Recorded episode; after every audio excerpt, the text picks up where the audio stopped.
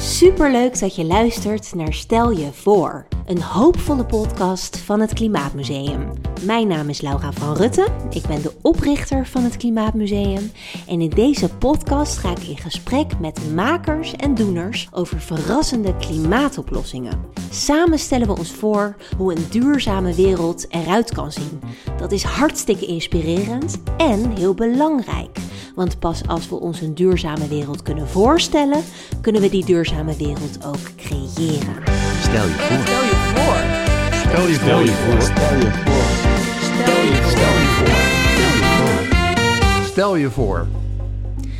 Stel je voor, we komen in beweging. We kennen de feiten, de wetenschap is duidelijk, toch doen we nog veel te weinig om de opwarming van de aarde te stoppen. Hoe gaan we ervoor zorgen dat we in actie komen? Hierover ga ik in gesprek met twee geweldige gasten. Allereerst met René Jacobs, beeldend kunstenaar en maker van het werk Theater of Silence. En daarna met Aniek Monen, voorzitter van de Jonge Klimaatbeweging.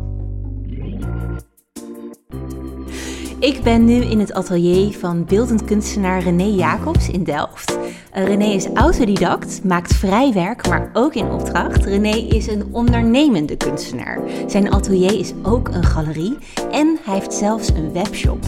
Kenmerkend zijn de kleine kleurrijke poppetjes waarmee hij werkt. Met zijn kunst snijdt hij allerlei maatschappelijke thema's aan, zoals politiek, individualisme, uh, maar ook klimaat. Want sinds René kinderen heeft, ziet hij het als zijn morele plicht om het klimaatthema onder de aandacht te brengen. Om het via zijn kunst inzichtelijk en voelbaar te maken. Heel leuk dat je te gast bent, René. Hallo.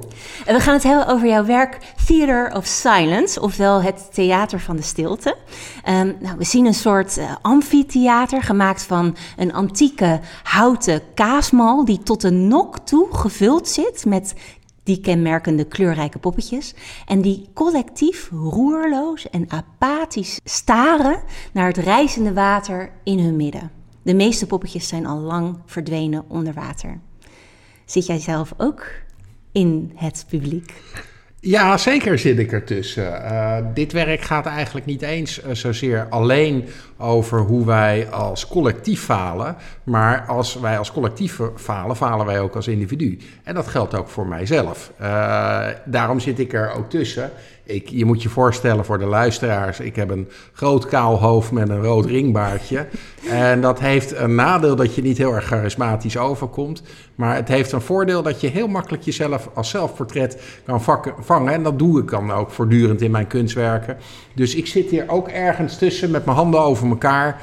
En te wachten en te kijken en te staren naar dat water dat maar reist. En, en maar hopen dat het niet verder reist. Maar dat is een tevergeefse hoop. Want er zijn al honderden, zo niet duizenden poppetjes verdwenen onder het water. Want wat is de boodschap van het werk?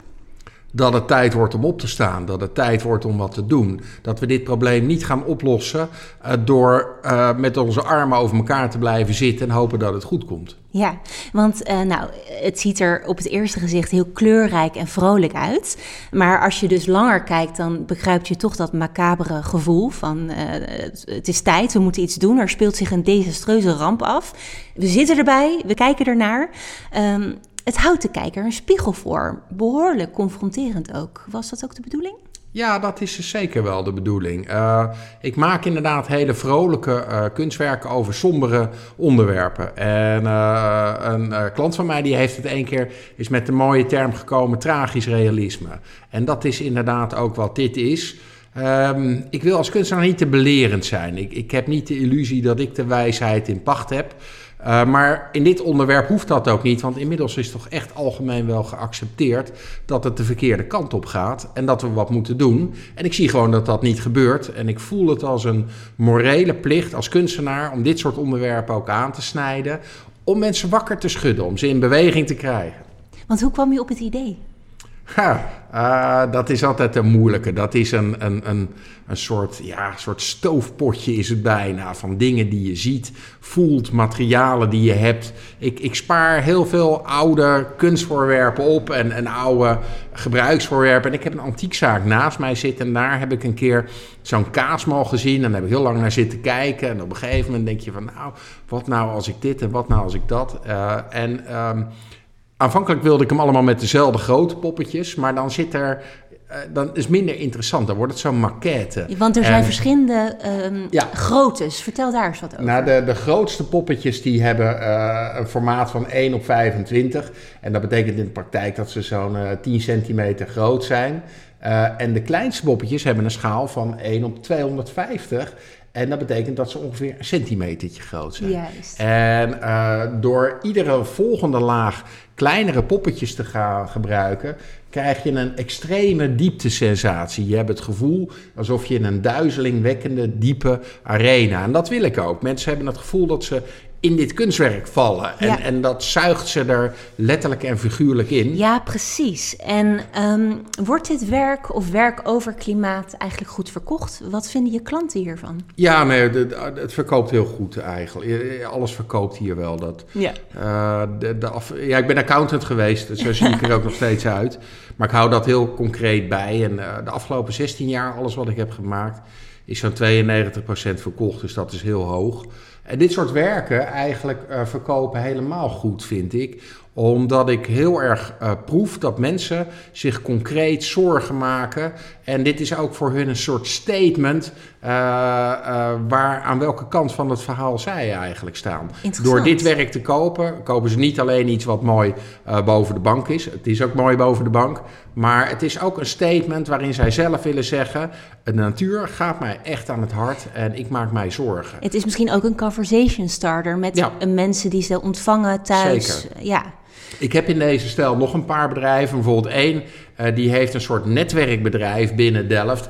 En waar vaak discussies zijn. En daar, hang, daar staat hij ook gewoon op een zuil. En dat levert heel vaak ook levendige gesprekken op, dat kunstwerk. Nou, vind ik prachtig. En daar draag jij dan aan bij. Ja, dat is en, mooi. En terwijl er dus zo'n succes is met de verkoop, en er is blijkbaar genoeg vraag naar, eh, waarom zijn er dan toch zo relatief hè, weinig kunstenaars? We, we bespreken in deze podcast met heel veel kunstenaars, maar toch relatief weinig kunstenaars met het onderwerp bezig.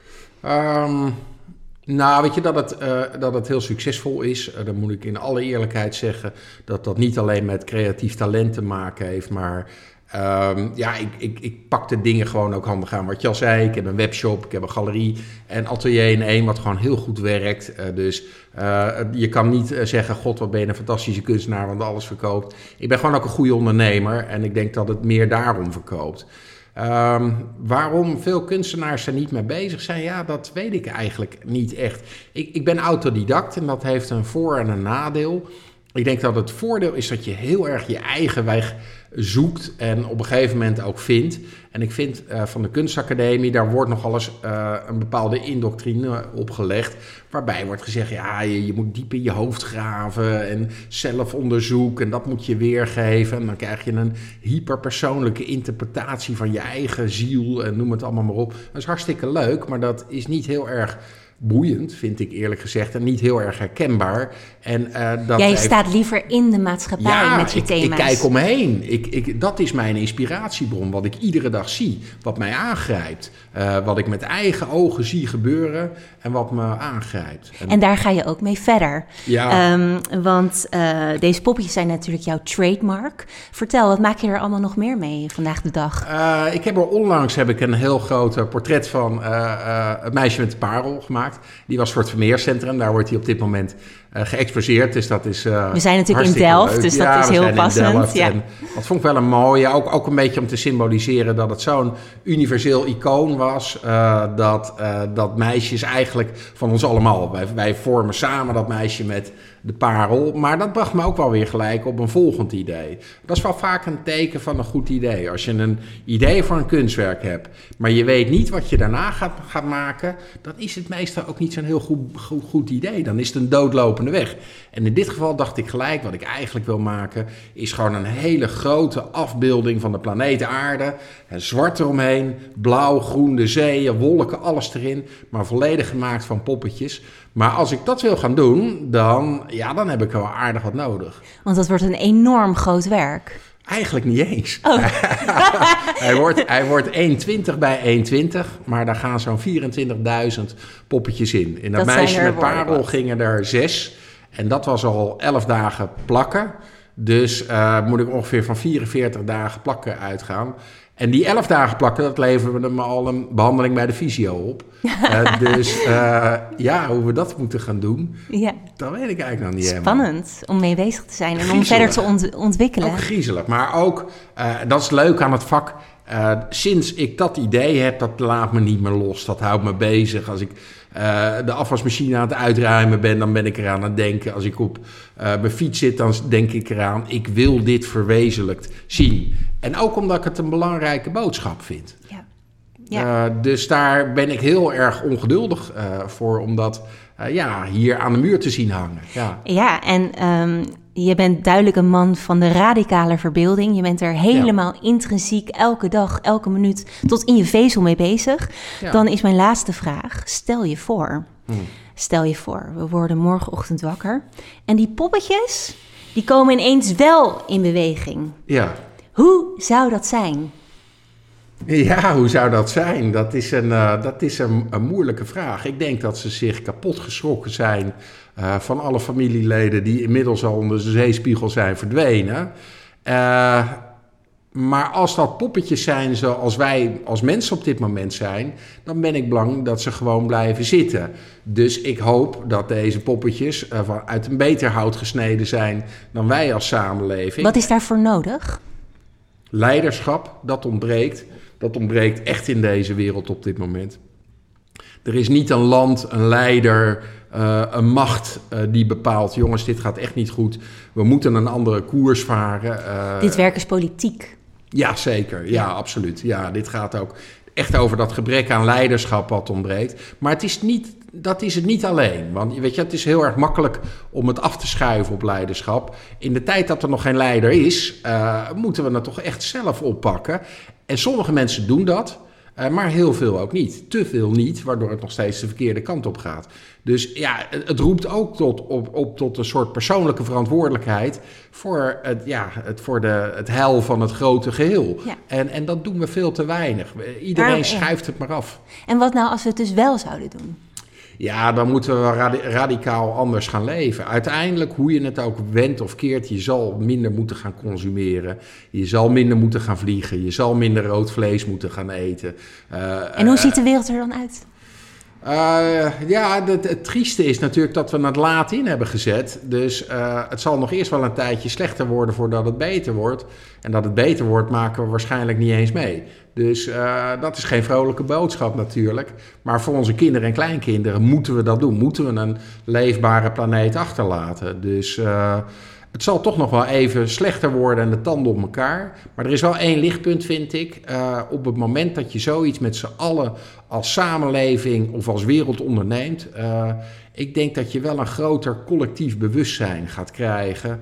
Eh, en misschien is dat de enige troost. Dat besef dat we niet alleen zijn, maar dat wij het lot van de planeet gezamenlijk dragen.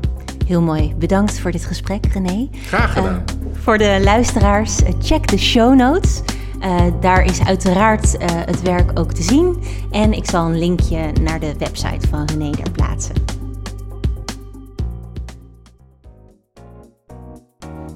Voordat ik in gesprek ga met de volgende gast, eerst nog even dit. In het Klimaatakkoord van Parijs hebben we internationaal afgesproken om de opwarming van de aarde te beperken tot anderhalve graad. Dat betekent dat we in 2030 de CO2-uitstoot met minimaal 55% moeten hebben verminderd ten opzichte van 1990. En dat we in 2050 volledig klimaatneutraal moeten zijn. Maar Wereldwijd wordt er nog veel te veel CO2 uitgestoten. Op dit moment is de aarde al ruim 1,1 graden opgewarmd. En als we zo doorgaan, zal de aarde met meer dan 3 graden zijn opgewarmd in 2100. En dat zal ernstige gevolgen hebben, zoals desastreuze overstromingen, extreme hitte en droogte, grote drinkwatertekorten en onomkeerbare kantelpunten. Zo zal de ijskap van Groenland dan waarschijnlijk zijn gesmolten en niet meer kunnen aangroeien. Het goede nieuws is dat het nog niet te laat is. We kunnen de opwarming van de aarde nog stoppen. Dan moeten we wel een behoorlijk sprintje gaan trekken met z'n allen. Makers en doeners, jij en ik. Maar degene met de meeste macht en middelen hebben ook de meeste verantwoordelijkheid. En dan heb ik het natuurlijk over de politiek en grote bedrijven. Dat brengt mij op de sponsor van deze aflevering. Dat is wederom Milieudefensie. Milieudefensie is een onafhankelijke klimaatorganisatie en stelt treuzelende politici en grote vervuilende bedrijven de vraag: hoe geef jij onze aarde door? Want de leefbaarheid op aarde staat op het spel door de klimaatcrisis. En alleen als iedereen mee gaat doen, kunnen we gevaarlijke klimaatverandering nog voorkomen. De campagnes en acties van Milieudefensie zijn super succesvol. Zo won Milieudefensie bijvoorbeeld de wereldberoemde klimaatzaak tegen Shell. Dus doe mee met Milieudefensie en word lid op milieudefensie.nl. De volgende gast is Aniek Monen. Aniek is 25 jaar, woont in Den Haag, heeft al een enorm indrukwekkend cv opgebouwd met studies in beleid, economie en duurzaamheid.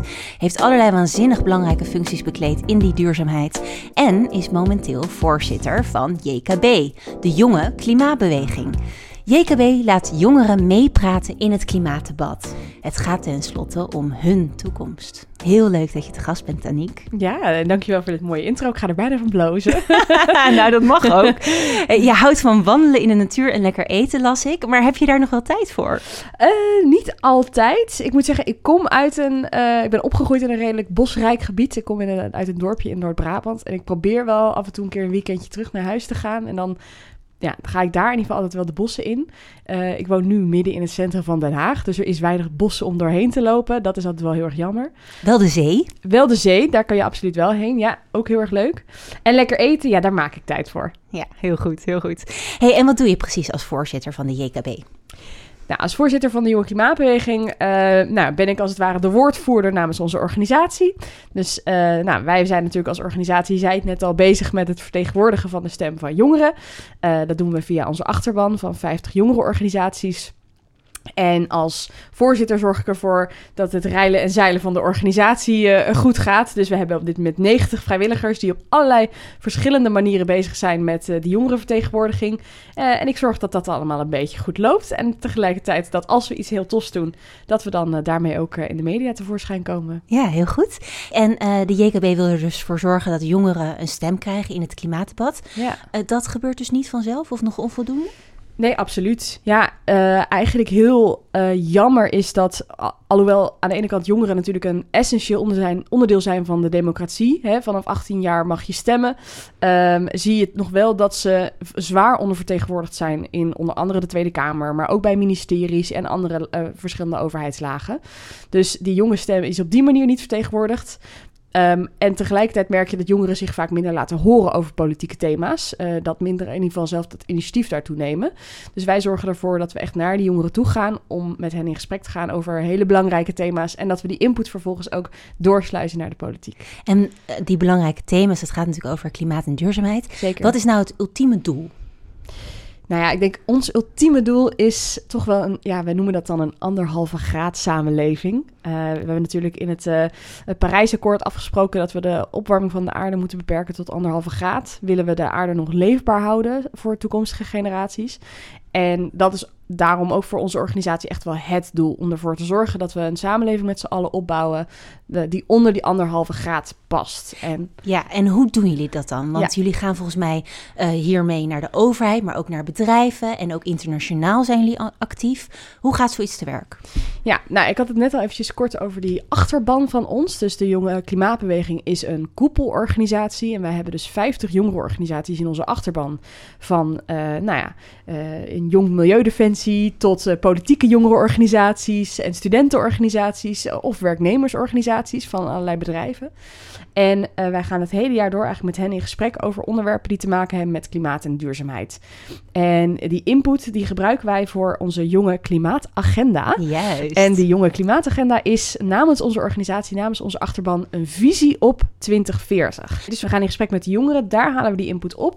Die schrijven in de jonge klimaatagenda. En die jonge klimaatagenda die draait om zeven verschillende thema's. Onder andere voeding, onderwijs, mobiliteit, wonen. En uh, zo beschrijven we eigenlijk aan de hand van die zeven thema's hoe Nederland er in 2040 uit kan zien. Dus hoe reizen we dan? Hoe wonen we dan? Waarom 2040? Uh, onze vorige agenda, Jonge Klimaatagenda uit 2019, ging over 2050. Uh, en sindsdien hebben we denk ik toch ook uh, de realisatie opgedaan dat 2050 eigenlijk veel te laat is. En het moet sneller. Het moet sneller. Um, en ik denk daarnaast ook is het belangrijk om te weten dat die jonge klimaatagenda uh, gaat echt veel verder dan alleen maar een pleidooi over hoe we onze emissies moeten verlagen. Het is echt een pleidooi over hoe we Nederland als land anders kunnen inrichten.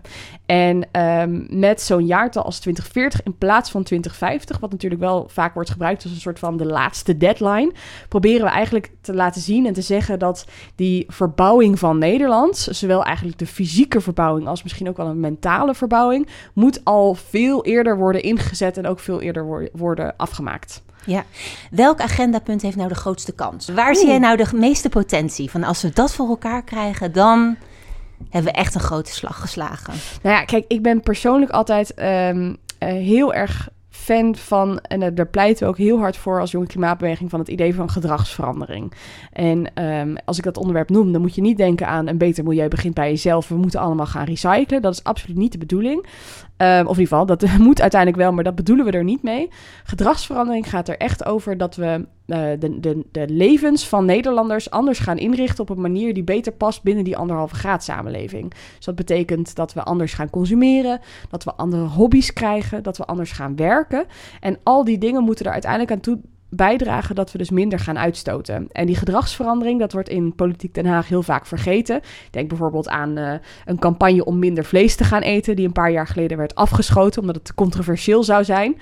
Terwijl uh, grote uh, internationale wetenschappelijke bureaus, zoals het IPCC van de Verenigde Naties, zeggen eigenlijk heel duidelijk dat die gedragsverandering, hoewel het nog vaak wordt verwaarloosd, tot voor 40 tot 70 procent extra emissiereductie kan leiden. Dus als we er toe weten te komen dat mensen echt anders gaan zich gaan gedragen.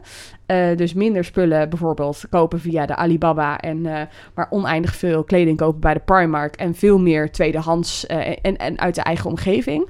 Dat soort dingen zorgen er uiteindelijk voor dat we echt een hele grote extra slag kunnen maken op die klimaatdoelen. en is dus echt wel een stap ook nog wat bovenop een extra bijvoorbeeld dingen zoals een industriepolitiek. Ja, en hoe krijgen we die gedragsverandering voor elkaar? Nou, wij hebben in onze jonge klimaatagenda hebben we het heel erg over uh, nou, bijvoorbeeld uh, belastingverschuivingen. Uh, dat, je, dat er op dit moment nog heel veel prijsprikkels uh, de verkeerde kant op staan. Dus uh, het is heel erg logisch, zeggen wij, dat heel veel mensen met hun portemonnee stemmen. Hè? Um, als je het gewoon niet al te, uh, te veel te makken hebt. Ik, ik, herken het heel erg als student. Um, dan maak je toch sneller beslissingen op basis van wat je kunt betalen. Dus als je, als je boodschappen gaat doen, kun je niet elke keer nadenken over wat de meest duurzame optie is. Je denkt gewoon na over wat kan ik betalen. Dus zeggen wij, eigenlijk moet je um, die extra denkstap als het ware die moet je overbodig maken door gewoon het duurzame het meest goedkoop te maken. En, dat en doe daar je kan de politiek, onder andere, uh... inderdaad, kun je dat doen via het belastingstelsel. Dus je kunt, uh, een heel duidelijk voorbeeld is bijvoorbeeld dat op tweedehands kleding op dit moment nog een dubbele btw-belasting wordt geheven. BTW hef je namelijk op het kledingstuk de eerste keer dat je hem nieuw koopt. En vervolgens wordt er weer BTW ge geheft op dat tweedehands kledingstuk wat je in de winkel koopt. Um, dat is dus eigenlijk een dubbele btw-heffing die eigenlijk overbodig is. Want ja, er is al een keer btw betaald over dat specifieke uh, topje of broek of whatever.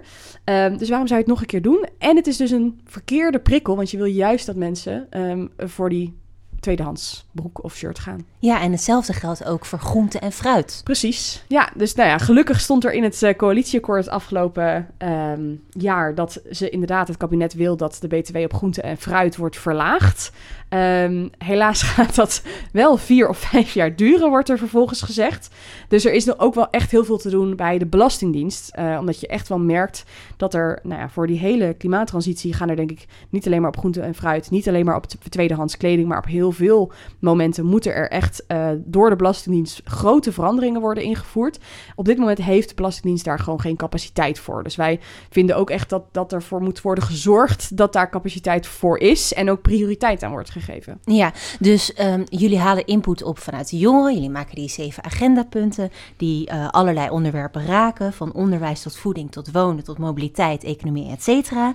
En dan gaan jullie dus naar de politiek, naar de belastingdienst, naar bedrijven om in gesprek te gaan om die agendapunten voor elkaar te krijgen. En hoe gaat dat? Um, nou ja, we, we hebben eigenlijk, um, dat doen we op verschillende soorten manieren. We hebben sowieso uh, goed contact eigenlijk met de verschillende ministers uh, in, het huidige kabinet. Dus we gaan uh, regelmatig langs bij bijvoorbeeld de minister Jette of een minister Adriaansens van Economische Zaken. Of we zijn laatst langs geweest bij Sigrid Kaag van Financiën. Heel relevant voor het belastingverhaal waar we het net even over hadden. Um, en daar met hen gaan we eigenlijk het gesprek aan over die jonge klimaatagenda. En zeggen we: oké, maar hoe kunnen we er nou samen voor zorgen dat dit ministerie gaat bijdragen aan de uitrol van die visie die we in die jonge klimaatagenda uh, vertellen? En ver, verder zijn we eigenlijk heel nauw aangesloten op het politieke debat. Dus we houden heel goed in de gaten wat er in, uh, wat er in de Tweede Kamer gebeurt.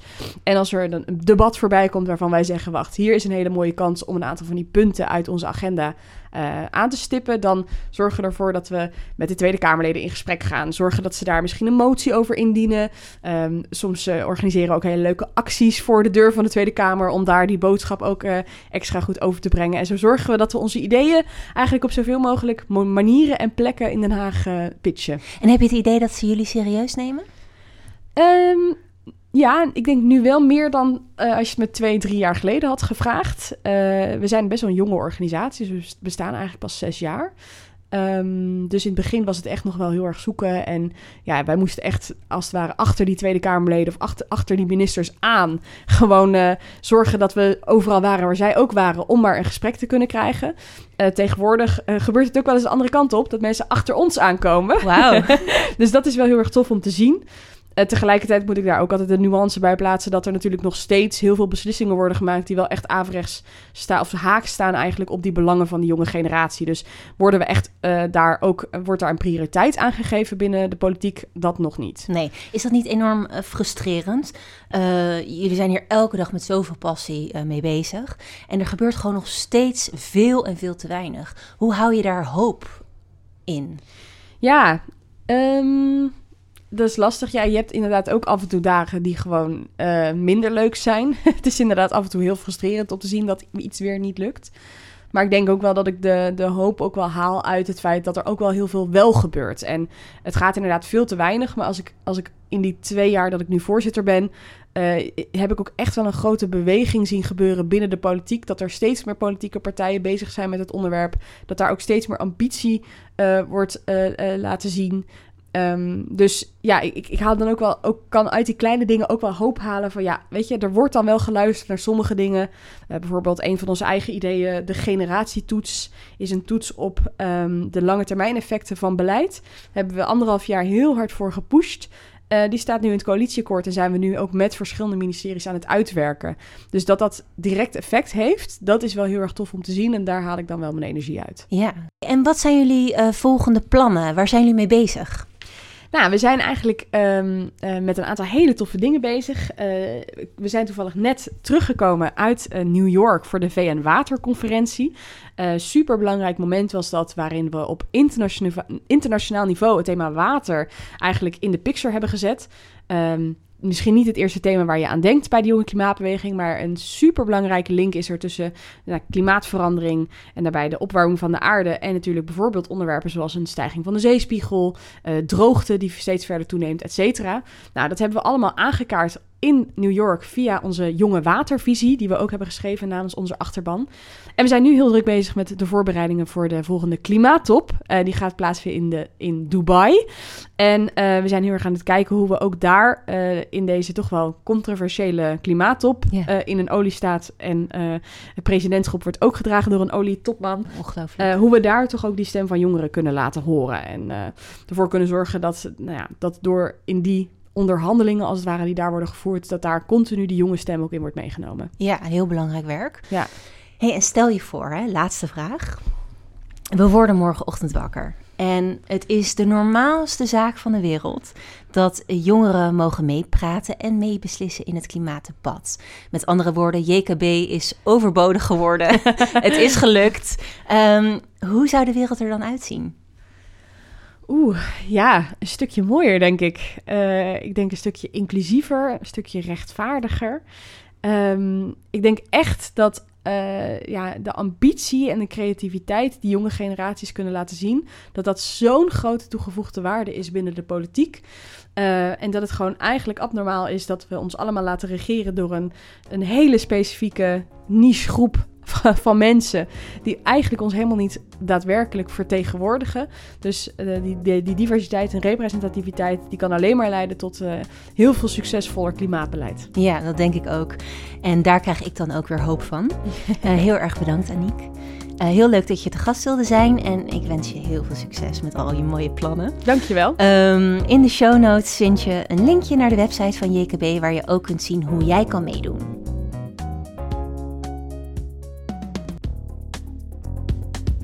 Dit is alweer het einde van de aflevering. En dit was voorlopig ook de laatste aflevering. We komen vast weer terug met nieuwe afleveringen. Maar in ieder geval heb ik in de 10 afleveringen die de podcast nu telt, geweldige gesprekken mogen voeren met de meest interessante kunstenaars, designers, doeners en pioniers. Allerlei verrassende klimaatoplossingen passeerden de revue. Op het gebied van voedsel, energie, wonen, politiek en nog veel meer. Dat gaf mij onwijs veel inspiratie en hoop voor een duurzamere wereld. Hopelijk jou ook. Ik wil alle gasten en alle luisteraars enorm bedanken. Ook bedank ik graag Bob Lijnsen, die speciaal voor deze podcast muziek heeft gemaakt. En Katinka Den Nijs, die heeft meegewerkt aan de redactie en productie. Dan rest mij nog één huishoudelijke mededeling. Ga naar onze website klimaatmuseum.nl en steun ons. Je kunt eenmalig doneren of vrienden worden. Elke bijdrage helpt ons om nog veel meer positieve impact te kunnen maken voor een beter klimaat. Bedankt. Stel je voor. Stel je voor. Stel je voor. Stel je voor. Stel je voor. Stel je voor.